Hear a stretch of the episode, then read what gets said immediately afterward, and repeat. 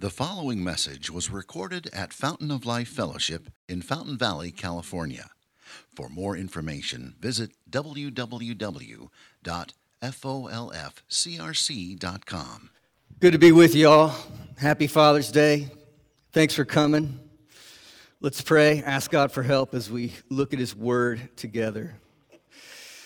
Heavenly Father, you are holy and awesome, and we don't deserve to come before you. Uh, but we thank you that you communicate to us and you invite us near through Jesus. Uh, Lord God, we pray your Holy Spirit would fill us right now, awaken our minds, our hearts, open our eyes, open our ears to want to hear from you, to want to hear what you're saying. And we pray that uh, your words would not only come through our minds accurately and clearly, but also that it would hit right into our hearts and conform us, change us, move us towards you to be like you in the way that you call for from us. Lord, we can't do this by ourselves. We thank you for your grace that's in Christ and your encouraging power to help us in the Holy Spirit. So help us now, Lord. Help me to teach this faithfully. In Jesus' name, amen. Amen. Well, I'm sure you all know that Christianity has many critics. Have you heard that one before? Yeah? One accusation we sometimes hear from critics about Christianity is how Christianity causes self righteousness. And therefore, it's harmful to the world. Have you heard that one? If Christianity is exclusive and only special people believe it, then they're better than everybody else, and that gives them an attitude to treat other people poorly. That's a criticism about Christianity. Self righteousness influences these abusive relationships. And so critics say Christianity is bad for the world. So, what do you think about that? Let's go ahead and admit the point at least. You ever met a self righteous Christian who was mean to you? You're like, some of them are sitting here right now. Um, yeah, I've had that happen to me very painfully. And not only that, let's be a little more honest. Have you ever been a little self righteous and a little uh, abusive towards others? You should all be going, oh, yeah, right? Yes, yes, you have. So, okay, we'll, we'll uh, admit the point that Christians act like that sometimes. But many times, this criticism isn't just talking about the way some Christians act sometimes. The criticism is that Christianity itself, the doctrinal beliefs of Christianity, cause self righteousness and therefore are harmful and bad for the world. They're not, so, they're not just talking about what Christians do, they're talking about what Christianity is. Here's one example from Psychology Today article in uh, 2014. The article is actually entitled, Does Christianity Harm Children? And the doctor's answer throughout his article is basically, yes. And here's one example. He says, Christianity teaches children that those who accept Jesus as their personal Savior are good, saved, going to heaven. And those who do not accept Jesus as their personal Savior are sinful, and destined for hell. Then he says, so interesting, this can cause children to feel smug, superior, self righteous, judgmental, and to look down upon and condemn others, be they kids on the schoolyard, neighbors, or even relatives. So there you have it, right? Kind of a, a, a pop culture, but intellectual, philosophical, psychological criticism of Christianity, saying that the very doctrines of the faith incite self righteousness in children, which causes harmful relationships. It's quite the uh, accusation. How would you respond to that, I wonder? What would you say? What would you say back? So, we're looking, working our way through the Gospel of Luke. This morning, we're in chapter 18. A little background. The last time we were in Luke, Jesus was teaching us about the nature of his kingdom. He's talking about how it's here, how it's also coming, what it means to respond to his kingdom. So if you want to look on the website and catch up, that's from two weeks ago. So if Jesus just previously was talking about the nature of his kingdom, today he's talking about who it is that receives his kingdom. What kind of person will enjoy his kingdom? Look at verse 17. Jesus says there, Truly I say to you, Whoever does not receive the kingdom of God like a child shall not enter it. So, isn't Jesus talking about the kind of person that receives and enters and enjoys his kingdom? But there's also a second aspect to what Jesus is saying today. He's talking about the nature of your trust, what you trust in that makes you fit for his kingdom, but he's also talking about how the nature of that trust affects how you treat others.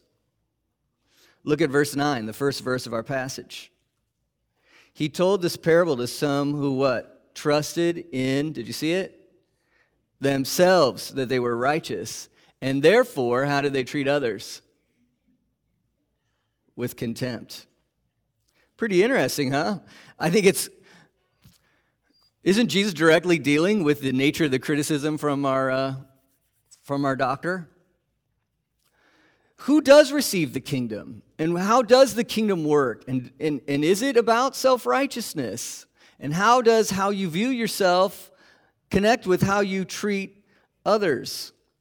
So I have four points for us to consider this morning as we work through maybe how Jesus would respond to a criticism like this. Number one, we want to consider the problem Jesus is addressing. There's this massive problem everybody seems to struggle with. Consider the problem. Number two, let's consider the parable Jesus tells us, exposes our hearts. Number three, we're going to consider the practical example of the disciples. Did they get what Jesus is saying or not? Why not? How does it work? And finally, we'll consider what it means for us personally. So consider the problem, consider the parable, consider the practical example, consider what it means for you personally. First of all, the problem. Verse 9, Luke 18, verse 9. He also told this parable to some who trusted in themselves that they were righteous and treats others with contempt.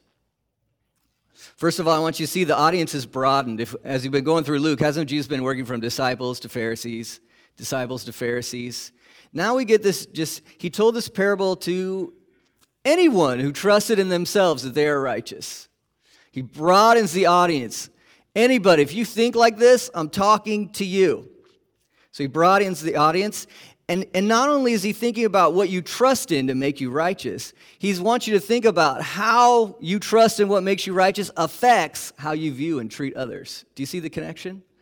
Jesus sees a huge connection between how you view yourself before God and how you treat other people. First of all, what is righteousness? We use that word a lot. What is that word?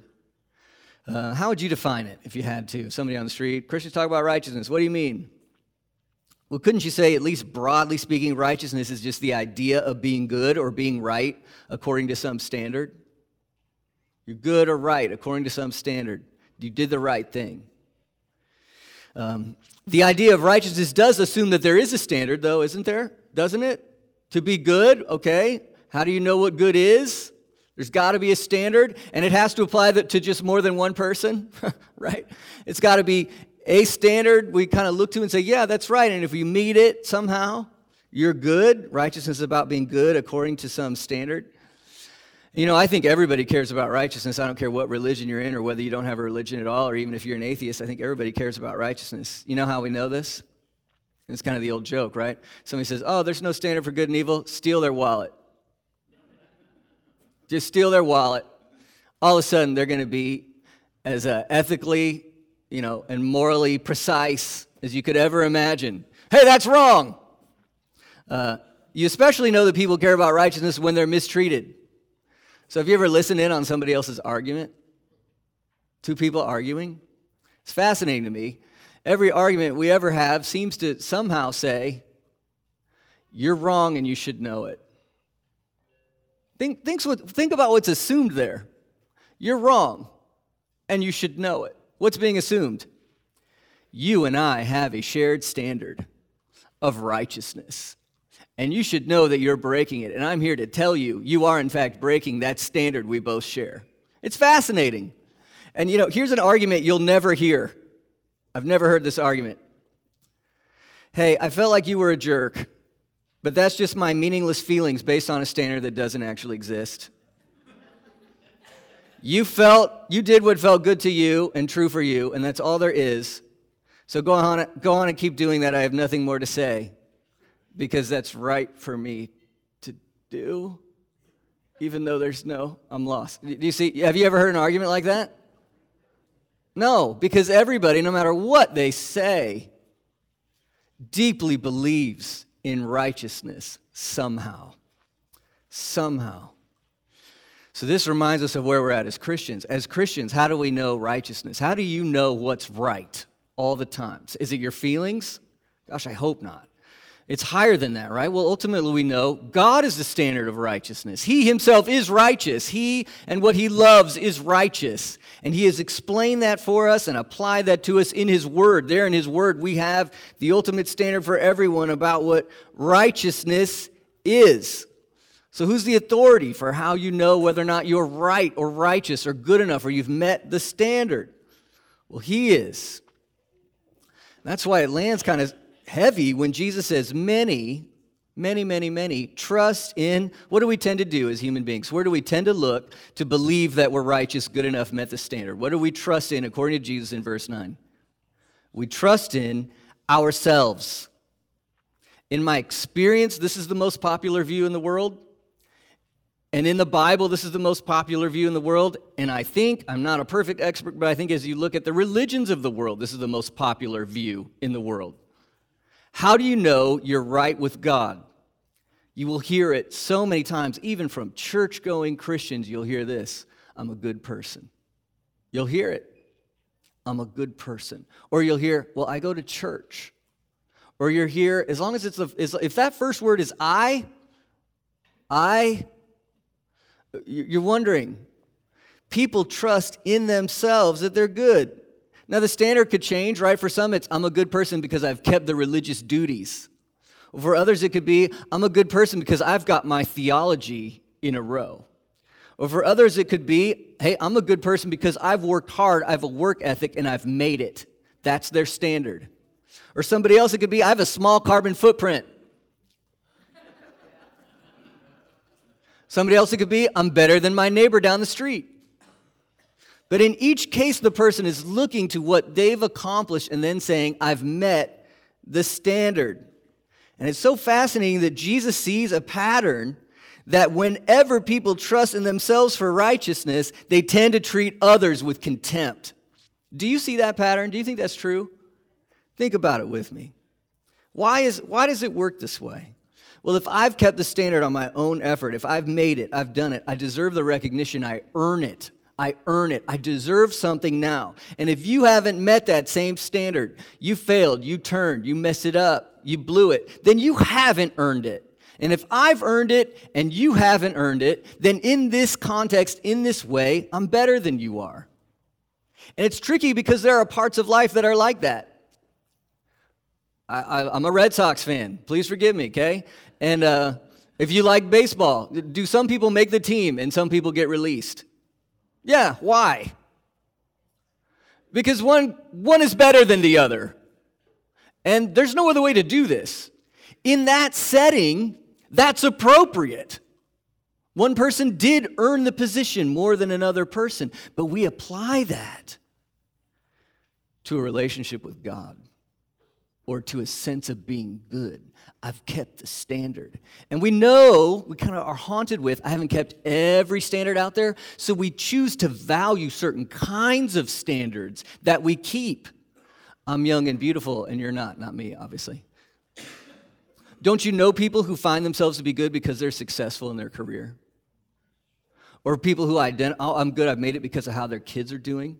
I mean, there, there's a million flavors of this same attitude of the heart that there's some sort of standard, and I've made it, I've earned it, I've done it, and other people who haven't, I look at them with disdain because they haven't made it.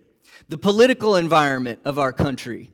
What's your different standard of righteousness? Well, it's this issue, it's that issue. And if somebody else disagrees with you, how do we tend to look at them? Contempt, disdain religion to religion, Christian tribe to Christian tribe. It's incredible, all the varieties. Here's, here's a broader example Southern United States of the 17 to 1800s. What's the law for righteousness on being totally human? A white landowner. And if you don't meet that law for what it means to be human, if you have a different color skin, then you're you haven't made the cut. And therefore, I can, what can I do with you now? I can enslave you, which is the ultimate, treat you with contempt. Right? This happens all over the world, all the time, in our hearts. This is the problem Jesus wants to draw out. Is if you trust in yourself that you're righteous, you'll treat others with contempt. So Jesus now has a parable for the whole world. for us, for his audience, for everyone who thinks this way. And it begins, verse 10. Two men went up into the temple to pray, one a Pharisee and the other a tax collector. So the first part of this interaction is just everyday life in Israel. You'd go to the temple to pray, and in context, there's sacrifices happening around that prayer. There's incense being burned. And so the idea is as these things are happening, I can come into God's presence and relate to Him and pray to Him. Two people come in to pray. But then Jesus, look at the character Jesus chooses in his, in his parable. Who's, who's character number one? The Pharisee, who's character number two? The tax collector. Now, this is a parable. This is not a real story. Pharisee named Steve, tax collector named Clarence, and they came in and I saw it, Jesus says. No, this is a parable. So that means he's choosing his job positions symbolically. There's, it's laden with meaning. So, what does the Pharisee mean to Jesus' audience? Well, the Pharisee is the ultimate cultural example of someone who's righteous. He is. Now, we're used to it, right? You would watch a Jesus movie, the Pharisee comes in, you hear bad, scary music. And you've read the Bible enough to know, I don't trust those guys. But if you lived back in the day, you, you wouldn't necessarily see it that way. They were the example of being righteous. Oh, I could never be like that guy. He's the cultural example. And then, number two, who's the second guy? The tax collector. Again, this is culturally laden. How does everybody in the community look at that guy?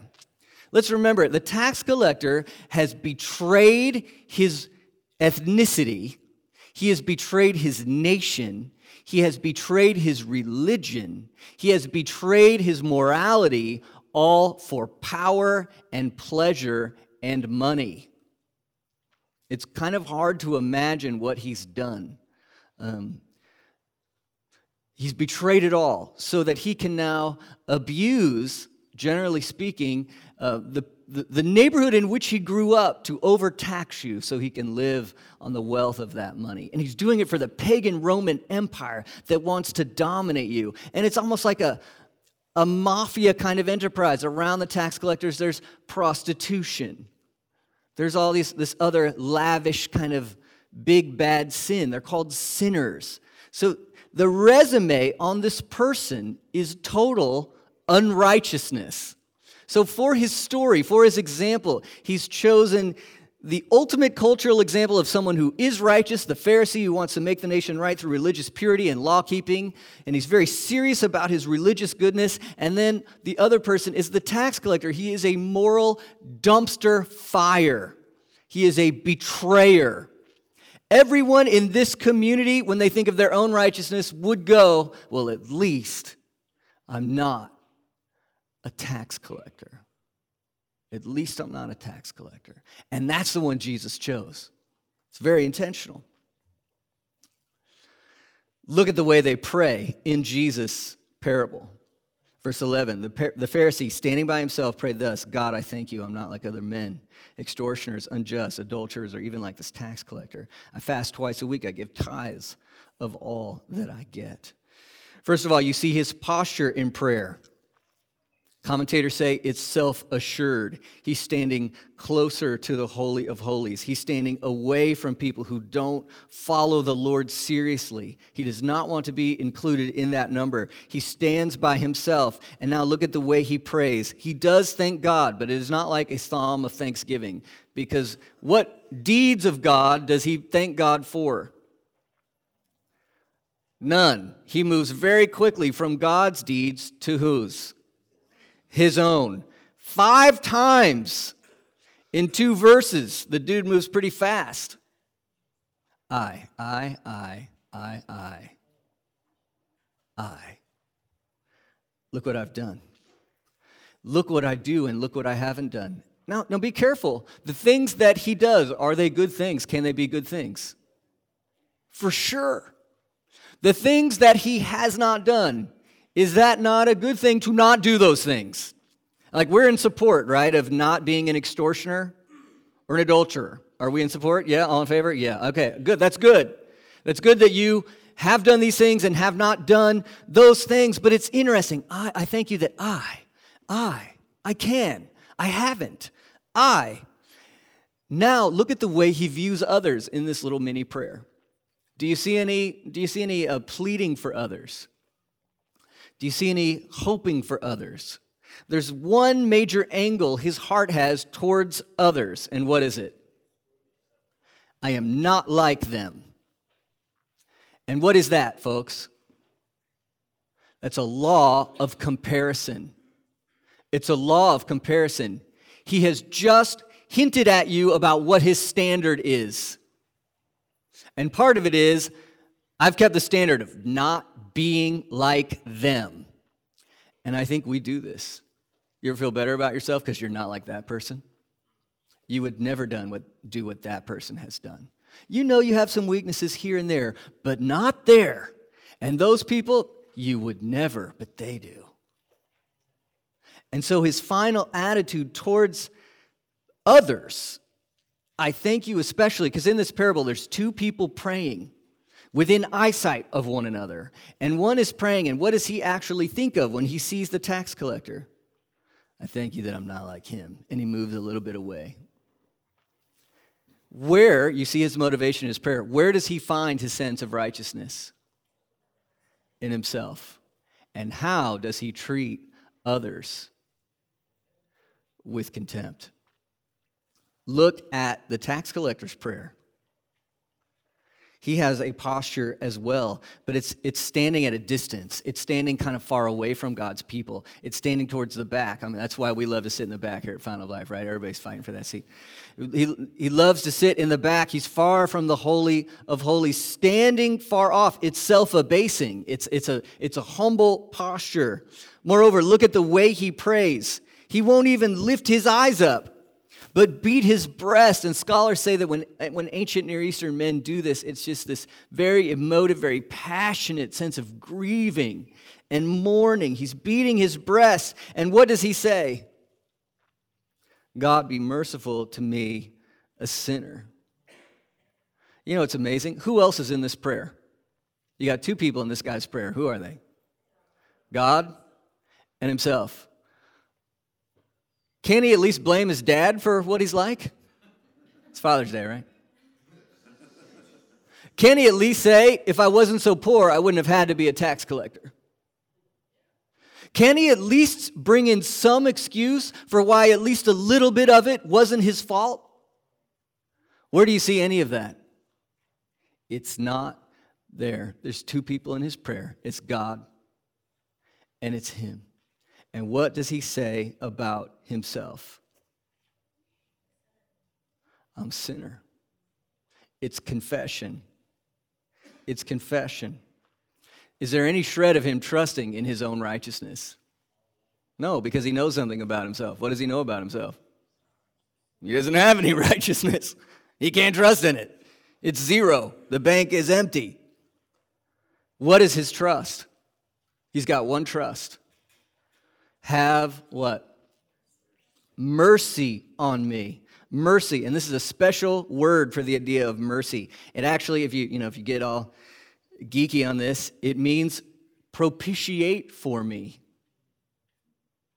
Have you heard that one? Propitiation. You, you know that word? It's this idea of a substitutionary, atoning help. You have to do something to cover my problem. You have to meet my problem. And he's probably praying, Lord, let these things happening in the temple, the sacrifices and the incense, let them work for me. I need your mercy. Receive me. That's all I have. So Jesus has told this parable Pharisee, righteous. Tax collector, unrighteous. Pharisee, where does he look for his righteousness? Himself. How does he treat others? Contempt. Tax collector, dumpster fire, evil, wicked man. Where does he look for his righteousness? God's mercy. I really think Jesus' line here in verse 14 would have brought an audible groan from his audience. W- he would have had to repeat it. What? Because look what he says in 14. I tell you, this man, now which one? The tax collector went down to his house justified. And that word before Paul and his epistles meant pretty much the same thing declared to be right with God. Now, you should all be shocked and appalled because isn't God just? Is, is God just? Is he holy? Is he just? Does he hate sin? Does he bring judgment and wrath on sin? What has this tax collector been doing for years and years, repeatedly, over and over again, with full knowledge of what he is doing? What has he been doing? He's been sinning. How dare God say of this wretched sinner, You're good with me? Well, we'll get to that, but that's what God said. You're good with me. The tax collector? the one you and I would never be like? And now look at the rest of it. This man, the tax collector, went down to his house justified. This next word scandalous, shocking, appalling, overwhelming. Rather than the other. The religiously serious man who did not do all these bad things and did do these good things was not accepted by God he was declared not good enough. Whoa. The crowd would have just said, Whoa. Whoa. For, and here's Jesus' point. Take it seriously, folks. It's how we get in the kingdom. Everyone who exalts himself will be humbled, but the one who humbles himself will be exalted. Wow. This is, uh, I think this is one of the most important passages in this gospel. Jesus has just given a direct challenge, not just to the Judaism of his day, but I think to every variety of religion on the planet. He has given a direct, a, a direct warning to everybody who's like, I'm a good person. Because look at what he said. The, the religions of the world, even like the secular, spiritual but not religious, good person, say, I'm acceptable, I've met the standard, whatever the standard is, I've met it in myself, I'm good, I've done it. I've done it, I can do it. And Jesus says to all of them, if you trust in yourself that you meet the standard, you haven't met the standard. You're not acceptable. Jesus says that those who are acceptable to God are not the ones who assert that they are good, but the ones who know that they are evil. That's why we call this book the Upside Down Kingdom. You have to know you're evil and therefore look to God for mercy. There's two kinds of religion in the world, isn't there? And only one is effective. One kind says you can do it, God will help you out and give you a boost. The other kind says you have no hope to do it, but God will do it all if you look to Him for mercy. Wow. Wow. So the parable shows, Jesus gives us the problem. We tend to look to ourselves for righteousness and treat others with contempt. Then the parable kind of exposes the heart. It's not the externally good person who looks to his, himself that's fit for the kingdom. The only way to be justified is to be desperately honest with yourself and admit that you're evil and you need someone else to come in for you and justify you and make you right. God has to make you right with God. Look at the practical example now. You know, I, I, rarely hear these two sections go together, but I think they absolutely go together. We're going to see this little story about Jesus and the people bringing their kids, uh, the, and the disciples and people bringing their kids to Jesus. Um, think with me about how these two things fit. Look at verse 15. Now they were even bringing infants to him that he might touch them. Okay? Infants is this category from people zero to three ish. Okay? Zero to three ish, zero to four ish. People are bringing infants to Jesus. Now, I've, I've, got one of, I've got one of those. He's almost phasing out. But, uh, well, I would love to take Zeke to Jesus. Wouldn't you? Anybody who's ever had one, what, don't you want to take your kid to Jesus? And, uh, and, but wouldn't you also be like, I don't know, does he have time for this? right? Because, you know, he's Jesus, he's busy, save the world. They were bringing infants to Jesus that he might touch them. And when the disciples saw it, oh, pay attention, folks. The disciples saw it. What was their response? Hey, get you and your kids away from Jesus. He's busy. Go, give them away. Commentators say that infants of the day possess little, if any, intrinsic value as human beings. Commentators say there were widespread practices of infanticide and child abandonment, at least within the culture of the Roman Empire. Maybe we can relate a little bit. Who are the disciples? Well, let's do like this. How are the disciples treating the infants? With contempt. That's interesting. Because in the parable, who is it that is self righteous and treats people with contempt? Pharisee. But in the practical, real life moment, who is it that's treating others with contempt? It's his disciples. Because they're so slow to realize how dependent on mercy they really are. That's why Jesus responds very uh, strongly. Uh, in Luke, it says, that Jesus called to them. And so it's the idea of a summons. I don't know. I, I think it's like this. I'm like, you know, like, my kids only argue like once a year or something, just to let you know. But on the rare occasions that they do that, I might summon them and be like, get over here. Right? Can I get an amen? I don't know. Second row over here is looking at me. you said you wouldn't talk about us, Dad. I just broke it. He summons them to himself. Jesus summons his disciples, get over here. We need to talk. In Mark, it's very strong.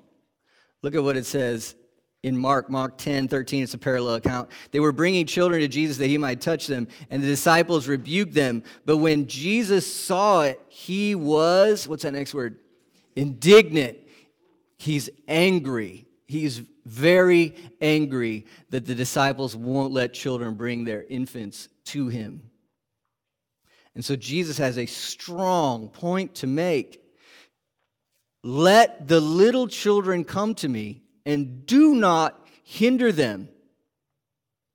So, does he want them close or not? He emphatically wants them close. And he says, For to such belong the kingdom of God. And that, that phrase is important. He's not just saying to these little infants right here on this hillside, he's saying to all infants like this, to such as these belong the kingdom of God. Mark 10 again is even stronger. Mark 10 16. He took them in his arms and then what? Blessed them, laying his hands on them. Now, my theology on Jesus is so big that if Jesus blesses you, okay, that's bigger than me saying, Oh, God bless you when you sneeze. Okay? If Jesus blesses you, something happens. He has received them. They're in his kingdom. It, the words can't mean anything else. I want you to think with me about the mindset of Jesus and the disciples. Think with me about the mindset. The disciples are thinking, come on, you know what they're thinking. The families are bringing these little kids to Jesus. Come on, he's the Messiah. The families are bringing these little kids to Jesus. What are they thinking? This is not important enough. What else are they thinking? This is not urgent enough to be on the list. What else are they thinking? Who are these kids? What have they done for the kingdom? What can they do for the kingdom? What do they even believe? They don't have their theology straight. they don't have frontal lobes. I just got mine a couple years ago, so I feel for them. They're unable to do righteous deeds. They can't choose faith and repentance. Plus, if you just peek down to the heading of the next section, who's waiting in the wings Verse 18 a rich ruler. Now, that's the important person. That's the one we want Jesus to relate with. And the deep irony of this upside down kingdom is the rich ruler will be leaving, hanging his head, and the infants are the ones he's holding and blessing. But the ruler can do things, and he's, he's famous, and he's rich, and, and these kids, they just, there's nothing. And guess what? That's the entire point. That's the entire point. The are the disciples shocked that Jesus will hang out with them anymore? You think they woke up going, man, I just can't believe I get to stand here? Especially, what was that their mindset when they're like, hey, get your, get your scrawny kids away? No, they've taken for granted that they can hang out with Jesus. But these kids can't come close. Why? They haven't met the law of doing, performing, but the disciples have. And so Jesus wants to say to them, You think you deserve to be with me? And they don't? Because I guess for them to be with me, it's pure, utter, nothing but grace. And for you to be with me, well, you've done some stuff. Think again. Think again. Look at what he says.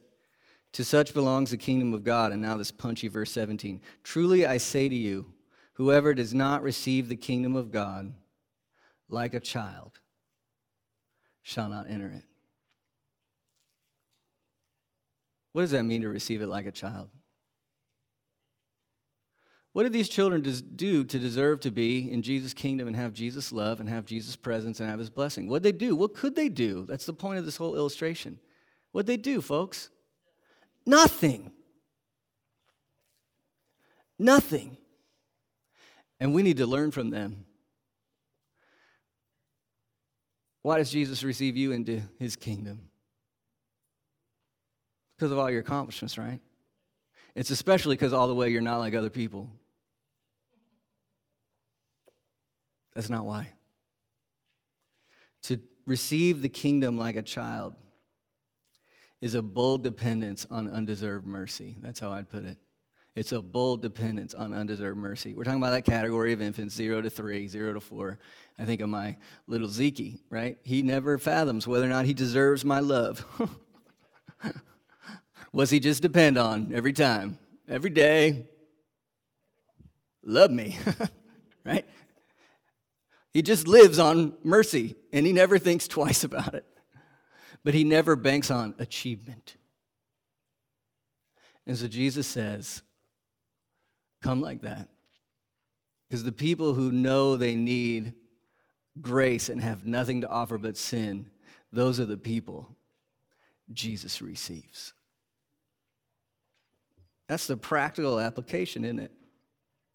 If you received grace and mercy, Jesus is saying to his disciples, you'll offer it to others. If you truly know what I'm doing for you, Jesus saying to his disciples, you'd be welcoming the infants too. If you truly got that you didn't deserve any of this by your works or your goodness or your accomplishment, if you truly knew that you had nothing like the tax collector in my story, you'd be welcoming anybody because you realize it has nothing to do with what you've earned or achieved. Fascinating. All right, what have we seen so far? There's a problem. We tend to trust in ourselves for righteousness. It leads to treating others with contempt. Then Jesus tells us this parable, it shows us our hearts. Those who trust in themselves for righteousness, no matter how externally religious they are, if you, Jesus will let you trust in what you want for your righteousness. If you trust in yourself, it's not enough. It will be rejected, not righteous. But if you look to God and His mercy, like that tax collector, who say, I have nothing but what you can do for me, Jesus will say to you, You're justified. You're right with God. And so, the more you get that, the more you'll be able to fight the sense of self righteousness and not treat others with contempt. The more you'll show others mercy you've been given. So, let's take it personally. And we, we have to ask this question, right? Where do you find your sense of righteousness? What do you look to? To be right with God, what are you, what are you banking on?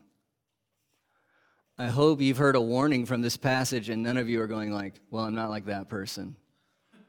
I hope none of you are looking at, well, I serve more than those people do. I hope none of you are thinking, well, it's those people. Why are those people in your prayer conversation about your righteousness? It's you and God. And when you have that clarity of sight, God, am I right with you? I hope what comes out of your heart next is, have mercy on me, O God. I'm a sinner. I won't, I can't boast in my own righteousness. But let's answer that question. I know many of you know the answer, but let's enjoy the answer again. How can God, the holy, perfect God, say to somebody like a wicked, evil tax collector, You're good with me? How can he do that? The logic of this passage is screaming for an answer to that question because everybody's thinking they're terrible. We know they're terrible according to our Bible. They're terrible. He's terrible. He knows he's terrible. We know he's terrible. You know he's terrible. How can you say about the person who is terrible and we know they're terrible and the Bible says they're terrible that they're fine? Either God has lost his sense of righteousness and just doesn't care anymore or there's something else. And I think Jesus chose that word when that tax collector said, propitiate for me, appease for me. I think that word was very intentional. Look at this passage from Romans 3, the famous passage on this idea, and I will resist preaching a second sermon entirely. Romans 3:21 but now the righteousness of God has been manifested. Next phrase apart from the law. So we were thinking, right? If I kept the law, I'd be righteous. I could find the righteousness in and of myself. But Paul says, no, the righteousness has come. It's manifested, you could have it, but it's apart from the law. Shocking. Although the law and prophets bear witness to it. Read the law and prophets, and you'll see the law itself will tell you the law is not enough. Verse 22 The righteousness of God through faith in Jesus Christ. For who? All who believe. Tax collectors? Pharisees? You? For there is no distinction. Verse 23 All have sinned and fall short of the glory of God. Okay, here's your righteousness standard. Okay, we're running, there's a cliff, you got to jump. Here's the glory of God out here. And some of you are so awesome and you jump like 12 whole feet. Some of you are really awesome, got like 15. And then there's me, I got like, I tripped at the end, I got like two. But how many of us made it there? Well, there's one Jesus. But everybody else, all have sinned and fall short of the glory of God and are justified, declared to be right with God, even though you are not in yourself righteous, justified by his what? His grace. Undeserved love. The idea of his love for that infant who couldn't do anything, his love for you, totally undeserved. I know, stop. You still have some categories where you think you deserve it, just a little, right? It's hard to, it's hard to fight off. It's by his grace as a gift. And I think if you say by his grace, you wouldn't have to say as a gift, because in grace there is the gift, but he says, says it anyway. What's he trying to emphasize here? By his grace as a gift. What do you do with a how much did you pay for a gift? What did you do to earn the gift? That's the whole idea. It's a gift. It's free through the redemption that is in Jesus Christ. Verse 25, whom God put forward. Here's a hard word to say with braces as a propitiation. You know, some Christians say, hey, get rid of the big hard words that people don't understand. We say, no thanks, we're going to keep them. Let's just explain it. Propitiation should be a sweet word to you. That tax collector in the temple, propitiate for me. What's it mean? You have to do something to appease your own need for justice because I can't you have to find a way to give me this righteousness that I need because I don't have it. And then Paul taking you right there. It's the cross, it's the propitiation by his blood. Just real quick, did God forget his sense of righteousness when he forgave tax collectors? No, justice was still poured out, but poured out on another. Who has taken the wrath of God? For your sins if you will trust Jesus. Jesus Himself. So, is God still just to call you righteous? He is, because Jesus has willingly made a trade. 2 Corinthians 5:21, I don't have a slide for this, but God made him who had no sin to be sin on our behalf so that we might become the righteousness of God. That tax collector, it's a parable, but everybody like him goes home righteous through faith in God's mercy. And it's not a joke by God. It's not, it's not a fairy tale. It's an actual ontological reality of perfect righteousness. You have the standing that Jesus earned. Unbelievable. Unbelievable. Which means in ourselves today, even though we're uh, hopefully we're becoming more righteous, right? But we're squirming, we're trying, we're fighting, we're wrestling. We know we're not there yet. We're not. We're not there. But in God's sight, something has been stamped upon us, covered, uh, wrapped around us, has defined us. And what does God say to you in his courtroom? Innocent, righteous, because you wear the free gift of the righteousness of Christ. If you trust that this morning, you go down to your house justified. And what's amazing is the more you let that percolate your heart, guess what you'll be willing to show more and more people whom you'd never be like? Mercy.